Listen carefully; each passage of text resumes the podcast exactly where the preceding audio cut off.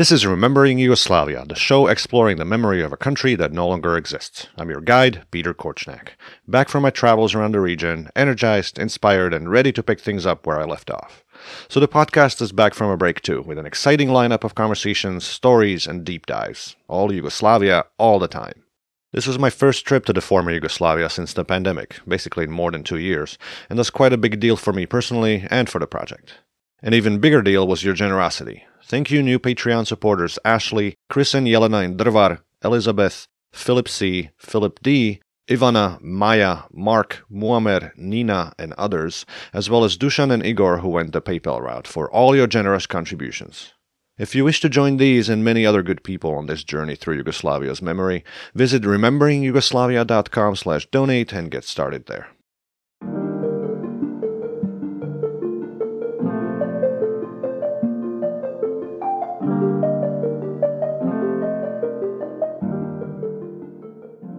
In a way, this episode of Remembering Yugoslavia has been nearly 30 years in the making.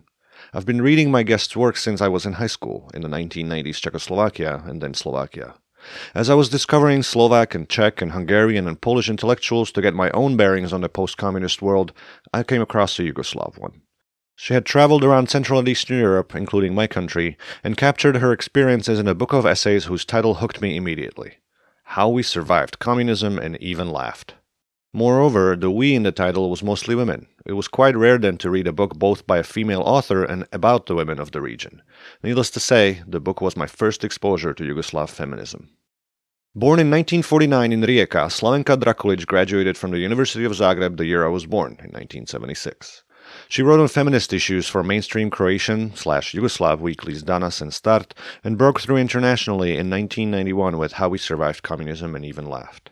That same year, Drakulic left the newly independent Croatia for safety reasons. In the ensuing three decades, she wrote seven more books of nonfiction, five novels, and countless articles for European and American publications, from Frankfurter Allgemeine Zeitung to The Guardian, and from The Nation to The New York Times. Her latest, published last year, is Cafe Europa Revisited How to Survive Post Communism, a quarter century later sequel to the 1996 volume Cafe Europa Life After Communism. A journalist, Drakulic continues to write and publish and tour and comment on the world as only an intellectual can. She now divides her time between Sweden and Croatia, though, as you'll hear, she considers herself a European. This was a cross old country conversation. I was in Belgrade, while Drakulic spoke with me from her summer home in a tiny village in Istria.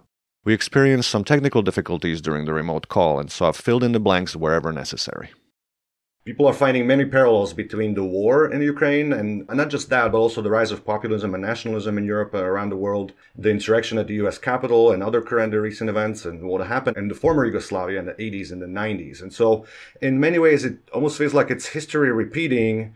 So how do you feel about that? And what does it say about us as, as humans and our ability or maybe inability to learn our lessons? That's really a big question. What does it teach us as humans? But I would leave that question out completely. I mean, if we are talking about uh, Ukraine and this recent uh, recent war as of uh, February 24th, of course, people are asking why and how and are there any parallels and so on. Um, many people think this is the first war uh, in Europe after the Second World War, which of course not, is not true. One of the similarities on, on the level of politics is going into another country with occupying another territory with justification, with saying, I am going to save somebody. I am going to save Ukrainians from the Nazi government. And we are going to ha- save Serbs from Croatia because they are suffering there under also nationalist government, or we are going to save uh, Serbs in Kosovo because Kosovars have been attacking them. I will only mention here Martinovic case. People from my generation will remember that this is how it pretty much uh, started there. In May 1985, a man named George Martinovic sought medical help in Gjilan, Kosovo, with a broken beer bottle stuck in his rectum. He claimed that he, a Serb, had been attacked by two Albanians, which is what the media reported and nationalists picked up on as proof of Serbs being oppressed and persecuted in the province, which was the opposite of the truth. It later turned out the injury was self inflicted, resulting from an accident during a, let's say, private moment out in the field. But by then, the damage had spread beyond Martinovic's tenders. So uh, this tactic is very similar. We are going there, we are going to save people. And this is, of course, a matter of a, a, big, big propaganda machine saying these kind of things. Because what I saw in my experience is that you have to justify your moves. You have to tell people that they can go there and that they are allowed to save people, even if it requires killing. This cannot be without propaganda and without uh, justification. This is one element. The other element is uh, uh, now it looks, but I don't think it's true, as if former Yugoslavia, with its wars, uh, was exporting nationalism. Um, that, that certainly is not true, but it's also true that nationalist um, events happen later on, but we can also think about Basques. We, we don't necessarily have to think about uh, Ukraine or Bosnia for that matter. So there are in Europe uh, uh, nationalist movement uh, demands uh, and so on and it has, in my opinion, another root, another uh, background, I would say. So I wouldn't mix a desire of people in former Yugoslavia to have their own uh, independent states when Yugoslavia was already very evident falling apart with this because nationalism, I think, after 1989, which is after the collapse of communism, it's, I think, a sign of something else. It's a sign of people feeling insecure in the in the new world, if I may say so. But then, on the other hand, there are many things that are uh, very different between this war and the previous war, 1990 wars, 1991, 1995. And the difference is the whole political context, because for many years, uh, at the beginning of the war, the West, the uh, Western powers, they looked upon what was happening in Yugoslavia like a small fire in a backyard. Uh, there is some smoke, there are some victims, nothing big, we can solve it. Well, anyway, they're used to killing each other. So, I mean, it's uh, their tradition for thousand years. I even remember, you know, people writing, oh, thousand years old uh, confrontation. So I think uh, not much attention was paid, plus that the big powers were divided very much uh, about how to approach it, what to do. For example, for many years, Bosnia was not allowed to import the arms, which of course uh, their defense was, uh, in that uh, sense, was desperate because they had nothing to, to fight with. But for Ukraine, it's entirely different ball game. It's really something completely different. Of course, first of all, because Ukraine is big, but there is Russia here involved, and Russia is one of the very big and dangerous, uh, apparently, world powers. And on that level, it cannot be paralleled because the whole world is, not only Europe, but the whole world is trembling. But then again, there is another, which goes back to your question about human nature, another element which is uh, uh, very similar. I personally think that uh, wars are all the same in that sense because human being is as it is and it means it's capable of doing both good and evil to use these religious terms because nobody came with anything better and uh, if you take this uh, killing of civilians in Bucha, for example, I got a question from Ukrainian journalist saying, oh, but how is it possible that in 21st century we have uh, war crimes uh, uh like this? Um, why not? Why not? Have we been so civilized, so good? Have we learned and improved? Well, we have learned and improved in one sense, and this is that democratic countries are not uh, going to war against each other. But uh, on the other hand, uh, human nature is such, and this I learned through this book, uh, writing this book, They Will Never Hurt, Hurt a Fly, on trials of war criminals in The Hague. In They Would Never Hurt a Fly, a 2004 book of nonfiction, Drakulic discusses the men in The Hague standing accused or in most cases convicted of serious crimes in the wars of Yugoslavia's dissolution. She explores how and why nationalism emerged and destroyed Yugoslavia, how and why the war started, and how and why these individuals did what they did while becoming heroes in their home countries. Yes, they're capable of, uh, of both things. Yes, it's possible, it's happening, and it's always for us very hard to face it as human beings because we believe, I think essentially we are all uh, believing that we can learn, that we can progress, that we can do something about it. And, uh, you know, people are nervously saying, saying, what can we do? I think that we are all children of enlightenment, which was the greatest movement in history of humankind ever, because we think that by learning, by going to school, by education, by all of that, we are going somehow to improve ourselves. Perhaps we do, but this improvement is so very slow that um, I am I am more on the pessimist side. You mentioned the um, insecurity in the in the world, you know, and, and, nationalism, populism being one of the responses or one of the reactions to it. The other is in the former Yugoslav space, or maybe even all of Central Eastern Europe, is uh, nostalgia for the times when there was peace, when there was jobs, when there was security, etc. And so, what's your take on this whole phenomenon of uh, Yugo nostalgia, as it's uh, sometimes called? I don't believe there is such a thing, not nostalgia generally in Eastern Europe or nostalgia, uh, Yugo nostalgia. I would like to make a difference here between the nostalgia for the political system and nostalgia for your youth, for the times past, which are better in the sense, as you mentioned, we had jobs, we had some kind of security. For example, my generation, I was born in 1949.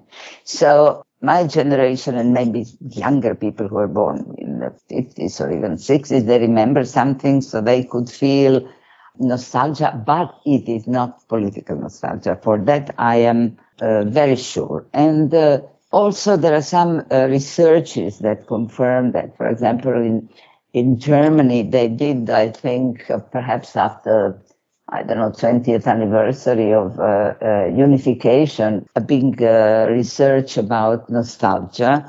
And they did establish that there is nostalgia, but also not of the kind that uh, we would like to attribute to such a country, that is, to the political regime. I don't think that people are yeah, they might be, and this is interesting, they might be inclining more to authoritarian uh, regime as such but not to the political structure as it was uh, as it was called communism, but actually called it socialism. Because there was uh, recently done a big research all over the world, and I'm quoting it in this my latest book, uh, uh, Cafe Europa Revisited, that what countries are more prone to support democracy or autocratic regime.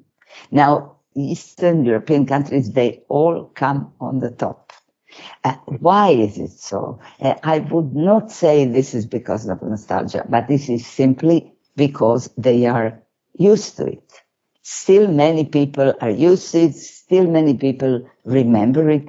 And my problem, and this is what I tried to explain in that book, is that um, if you have a regime uh, like communism, collapsing in 1989, it could only be political collapse, but many things cannot change overnight. And especially what cannot change in such a short time, I mean, 30 years in history is not such a big time, is um, uh, what I call mentality of people, the, the way people think, the, the way people see the world, interpret it, the, the traditions they have, the habits they have so perhaps this is why they are supporting totalitarian regimes because they are there. I mean, what else could they? Where where would any knowledge, any appreciation of democracy for them come from?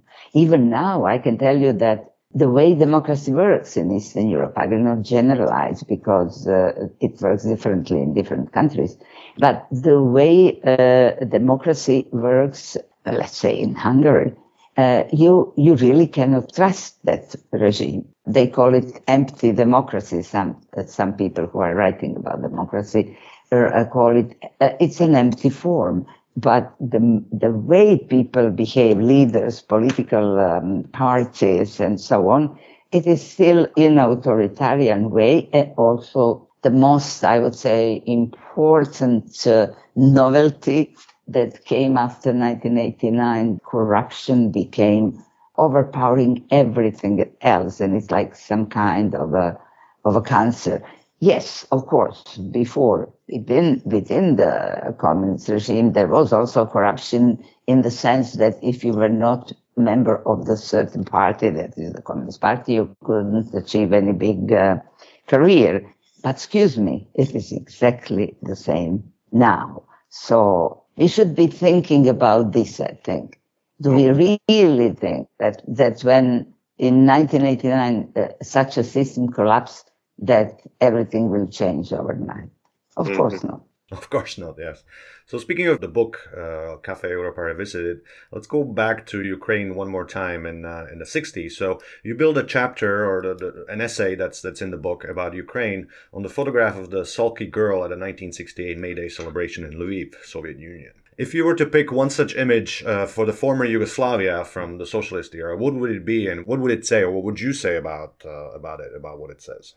Well, I no, I wouldn't pick uh, one single image, but I uh, it makes me remember what happened. How did we celebrate it May first? How we as children were actually taken with the school with our teacher out in the street to wave with the little paper flags and to celebrate it, not really knowing what we are celebrating. Uh, 29th of uh, of the November, the Republic Day, Tito's birthday especially. It brings back all these uh, routines that that we lived through as as a children. What is the point of that um, essay in the book is um, that the comments on the um, social media discussing this little girl look, they were mostly talking about how you know it's 68, so how shabby she looks, uh, or how how strange she looks. Uh, but what they do not see that behind her in the background, there are these uh, buildings in Lviv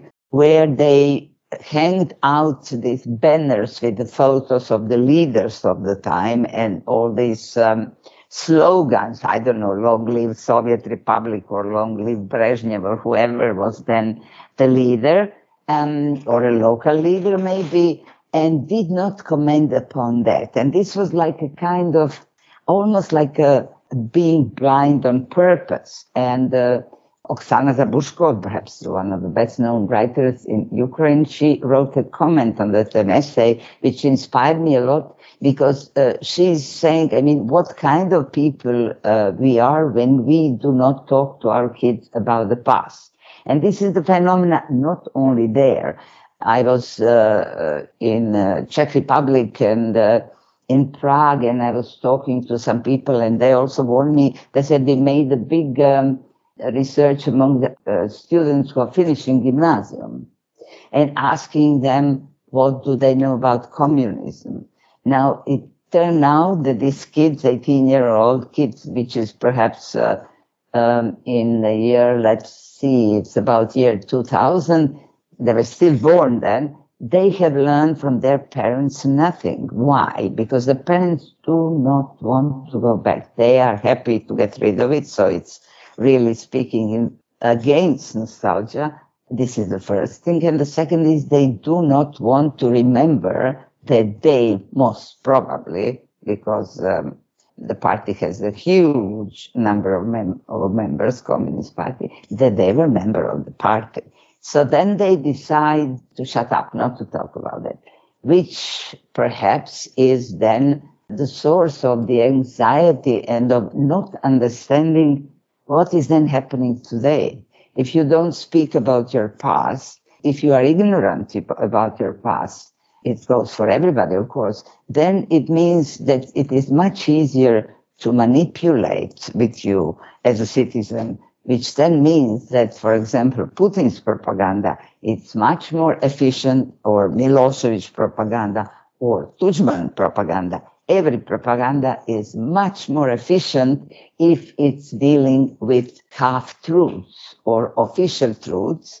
And if you add a little bit of myth into that and lie, of course you have to lie, I mean every propaganda lies, then you get some kind of a um, picture that you can sell to the public, to the people, to the army, to your citizens.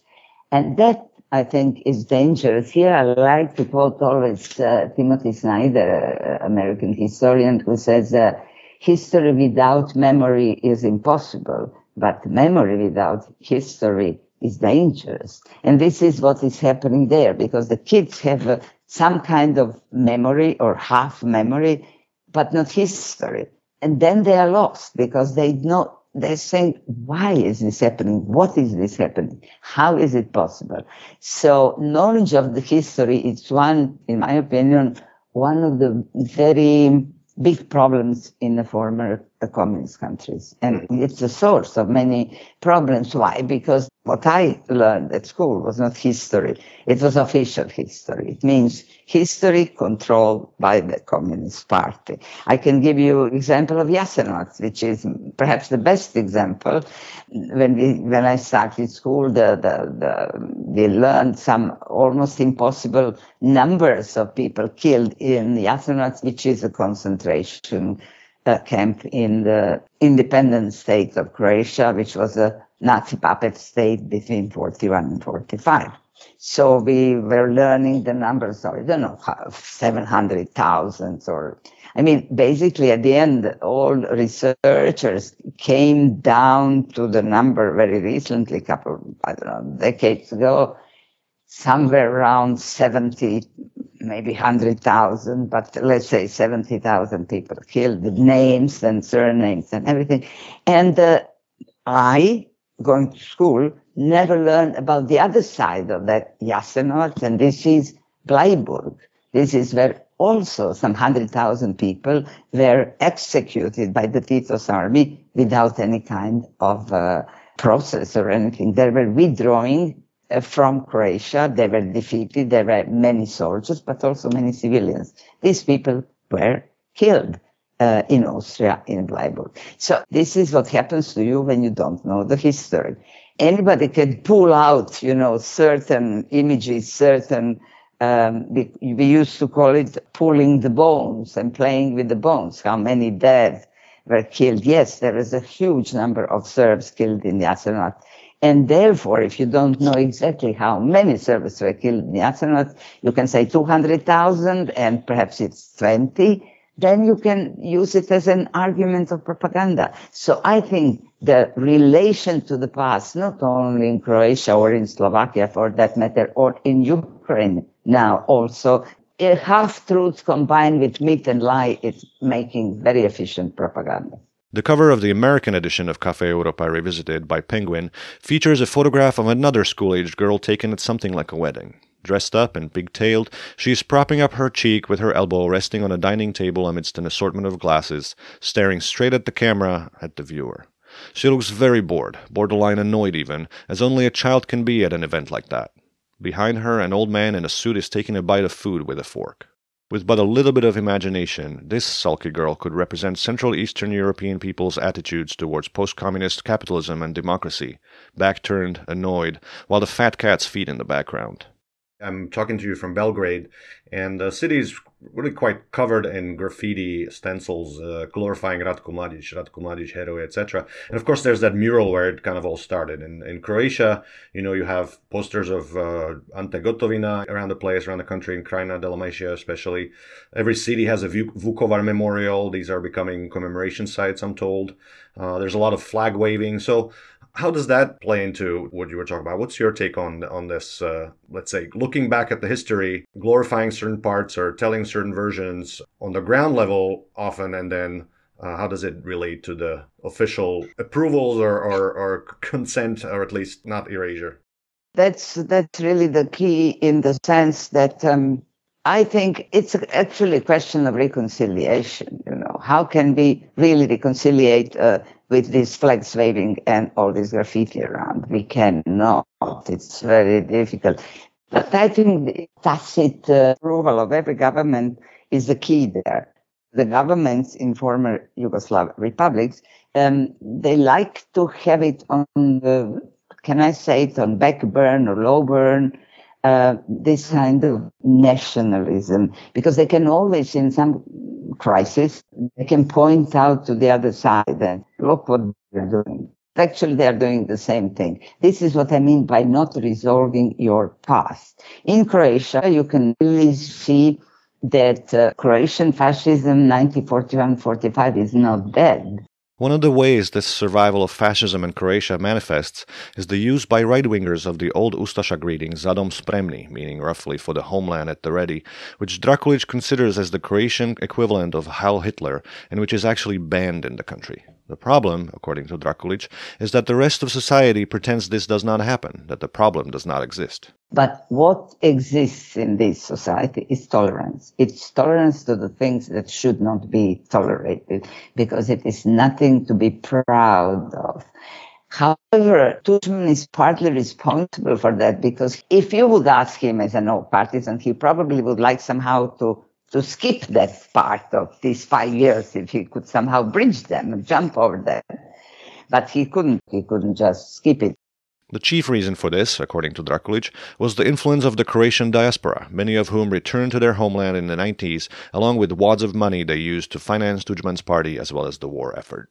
So he, what we used to say, and it's actually an expression for Feral Tribune from Split. Feral Tribune was a weekly satirical magazine between 1993 and 2008, notorious for its criticism of the government and especially of Franjo Tudjman, who tried to mix the bones, you know, and um, somehow reconciliate partisan and uh, children uh, in a symbolic sense, actually building a proper a proper monument to that. Of course, this wasn't done, but this mixing of bones, uh, it's actually going on because this kind of underlying uh, tendencies to revive that part of history still exist, although when you look into elections, into look into researches, there is perhaps uh, no more than 15% right wingers who would, you know, stand behind that. But it is that our government does not have a guts doesn't have uh, enough distance to that. So it's uh, it's uh, not uh, very easy to reconcile. It's not easy to speak about or to agree about uh, minimum truth from the past.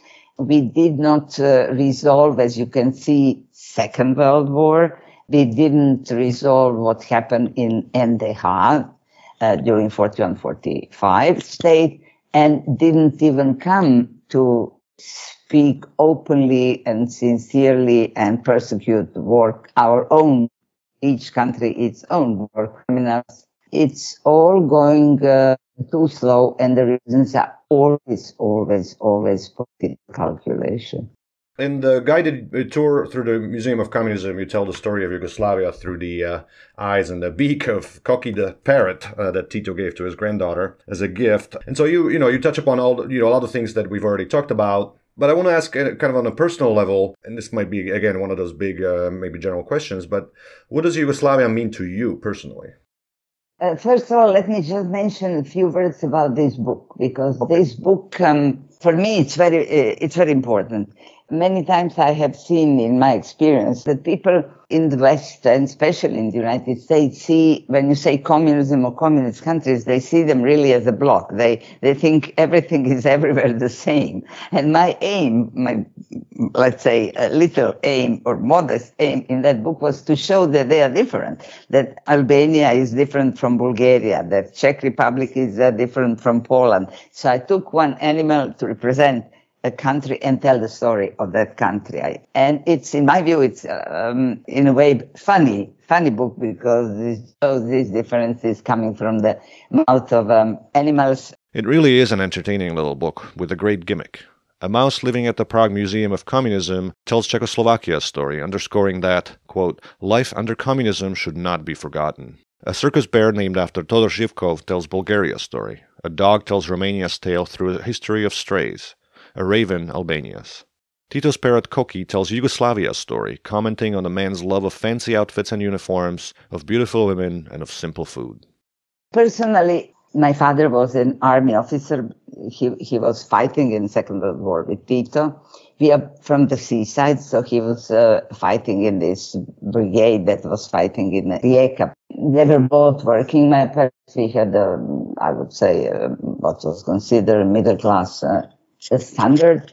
When I went to school, I didn't have a clue who is a Serb, who is a Croat. I didn't have, it wasn't the topic then. And uh, the memories are fond because it is my childhood. Here, Drakulic referenced George Orwell's distinction between nationalism and patriotism that he made in his 1945 essay, Notes on Nationalism. Patriotism is more private. It, it, it sounds strange, but it is more private in the sense of remembrance of your childhood with some food, landscapes or smells. And nationalism, in his interpretation, but also mine, is it requires enemy uh, because nationalism is saying my nation is better than yours.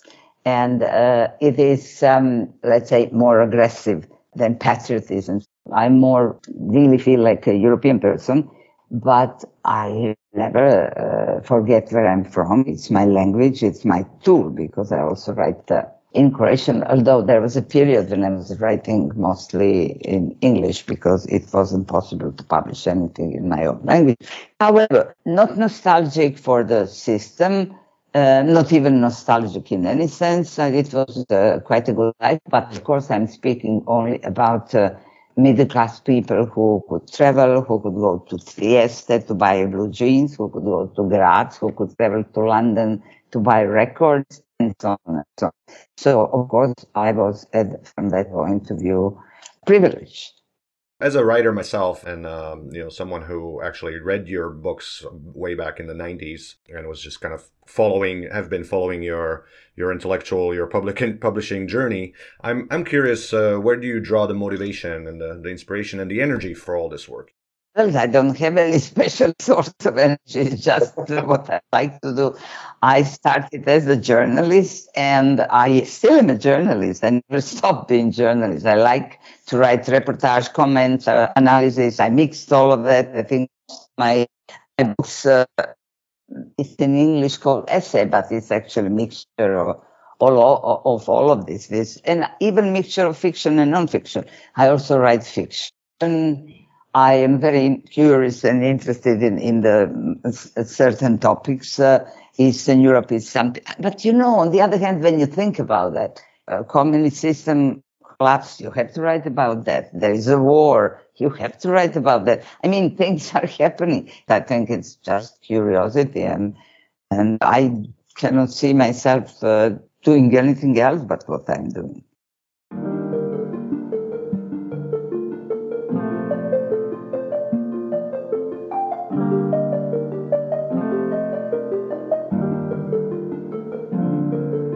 I cannot see myself doing anything else but what I'm doing. That's as aspirational for me as it gets, and honestly, it's the point where I've found myself with this podcast and the Remembering Yugoslavia project overall. To be continued. I could have talked with Slavenka Drakulic for hours. I had many more questions for her about her having survived COVID and the anti vax conspiracy theories, about feminism and the status and situation of women in the region today, plenty more about nationalism and Yugoslavia, and, and, and. But the line was bad and the time limited and more writing to be done. Speaking of writing, when Drakulic said she has to write about all the things she writes about, the Twitter experts came to mind. You know, the people who are experts on every single event or crisis that happens. Republika Srpska secession, the Afghanistan withdrawal, the German election, the trans issues, the war in Ukraine, the school shootings, the primaries. The difference I see here is that Drakulic sticks to her themes, to what she knows. A recent piece she has out in Jutarnji List, for example, deals with the first conviction of a Russian soldier of war crimes in Ukraine, going back to the question of how he, a regular guy, could do such awful things, and using examples from the Yugoslav wars for comparison.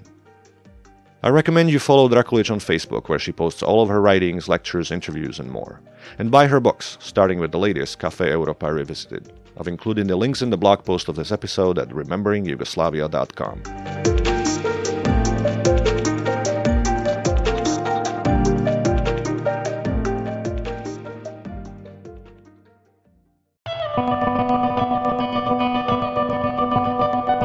Next on Remembering Yugoslavia. But it's not about the money. The thing that people don't understand is the commitment you have to put into this car. It's literally like you're adopting a child. Zastava 750, commonly known as Fico or Ficha or Fichko, was Socialist Yugoslavia's first car. Over time, it took on a life of its own, both acquiring a cult status and becoming a nostalgic symbol for that disappeared country. On the next episode of Remembering Yugoslavia, Fico goes back to the future. Tune in wherever you listen to podcasts and subscribe to make sure you don't miss out.